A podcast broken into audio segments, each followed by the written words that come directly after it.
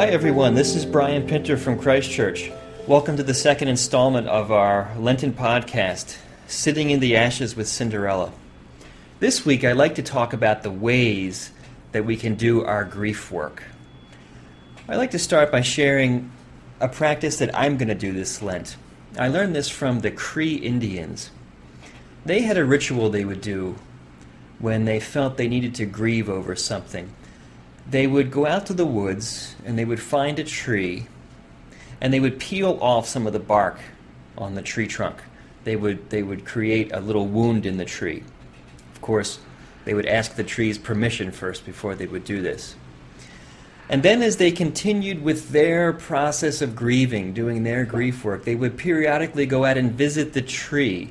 And they would see that as the tree was healing, that symbolized how they were healing, how as they went through their journey of grief, that something inside them was healing, but it, it, it had an outward sign that they could that they could touch, they could see, they could experience in that tree.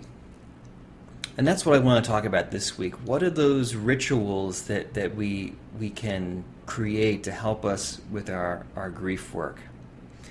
You see, I think that talking is helpful. And as I said last week, naming those things that we need to grieve about, that's important. That's the first step. But talking about it only gets us so far. The, they say talk therapy will get us so far. But I think when it comes to this kind of work, the spiritual work of grieving, it needs to be embodied. We need to experience this in our flesh. We, we need to somehow have, have outward signs of this. We need to ritualize it. In our selection from the Cinderella fairy tale this week, uh, I, the, the text touches on this, and I, I'd like to begin by, by sharing that.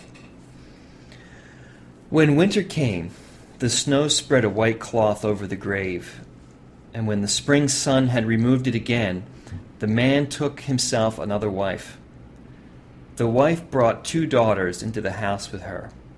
They were beautiful, with fair faces, but evil and dark hearts.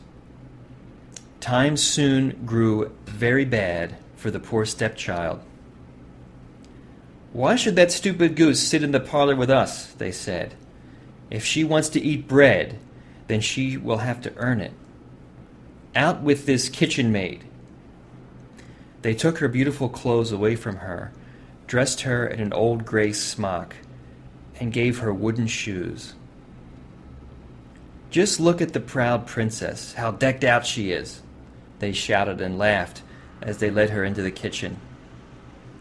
There, she had to do the hard work from morning till evening get up before daybreak, carry water, make fires, cook, and wash. Besides this, the sisters did everything imaginable to hurt her. They made fun of her, scattered peas and lentils into the ashes for her, so that she had to sit and pick them out again. In the evening, when she had worked herself weary, there was no bed for her. Instead, she had to sleep by the hearth in the ashes. And because she always looked dusty and dirty, they called her Cinderella. I think the wisdom in our text for this week is that Cinderella has to go through this this outward process. It's almost like this. Uh, it, it's a ritual. That's what her sitting in the ashes symbolizes. There's, uh, she's really feeling this in her body. She she gets dirty. She has to do this humiliating work.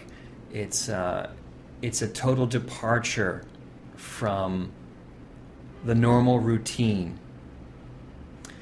Now, the great uh, Swiss neo Freudian psychologist Alice Miller, she talked about grieving and the importance of, of devising rituals for grief. She said, We need to grieve until the foundations of our life shake. And our ancestors in faith, they understood this well. I think, for example, of the story of Job. Job loses his, his family and his property, and he loses his health. And here's what the book says about that. He says, Job arose, tore his robe, shaved his head, and fell on the ground in worship. He said, Naked I came from my mother's womb, and naked shall I return there. The Lord gave, and the Lord has taken away. And then Job's three friends come. And it says of them, when Job's three friends heard of all these things, all these troubles that had come upon him, each of them set out from his home. They met together to go and console and comfort him. When they saw him from a distance, they did not recognize him, and they raised their voices and wept aloud. They tore their robes and threw dust in the air upon their heads. They sat with him on the ground seven days and seven nights, and no one spoke a word to him, for they saw that his suffering was great. Now, what this has to teach us is how to grieve. These people knew how to grieve. And you see that Job tears his clothes, he shaves his head, he falls on the ground, he covers himself with ashes, and he and his friends just sit there. And there's no words, no words are required right now. In fact, when Job's three friends start to talk, that's when they actually make things worse.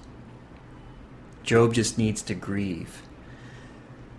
We see Cinderella adopt a similar posture. She puts on the clothes of grief. She wears the gray smock. She lays down in the ashes. And during the day, it says that she carries heavy pails of water. These are all the outward symbols of grieving. I think that these rituals uh, rituals touch something in the human soul that, that, that's, that's beyond words. They speak to us in a, in a deep and profound way.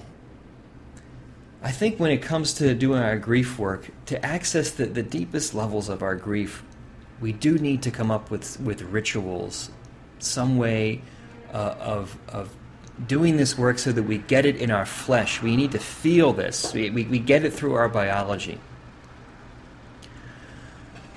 The Native Americans had some other rituals for grieving. There were some tribes that lived in what they called a longhouse. And the, the longhouse had a, had a pitched roof, and in the, the center of the house was an, an opening because there would be a fire in the center of the room. And the, the opening would let the, the smoke out.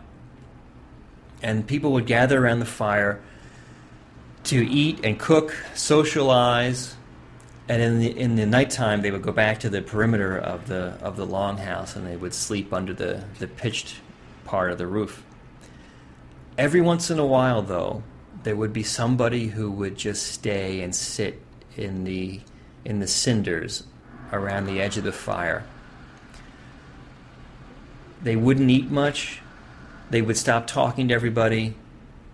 They would stop doing their normal routine they would just sit there in the ashes. Everybody knew what was going on. They knew that that person was grieving about something. And they would just let them be.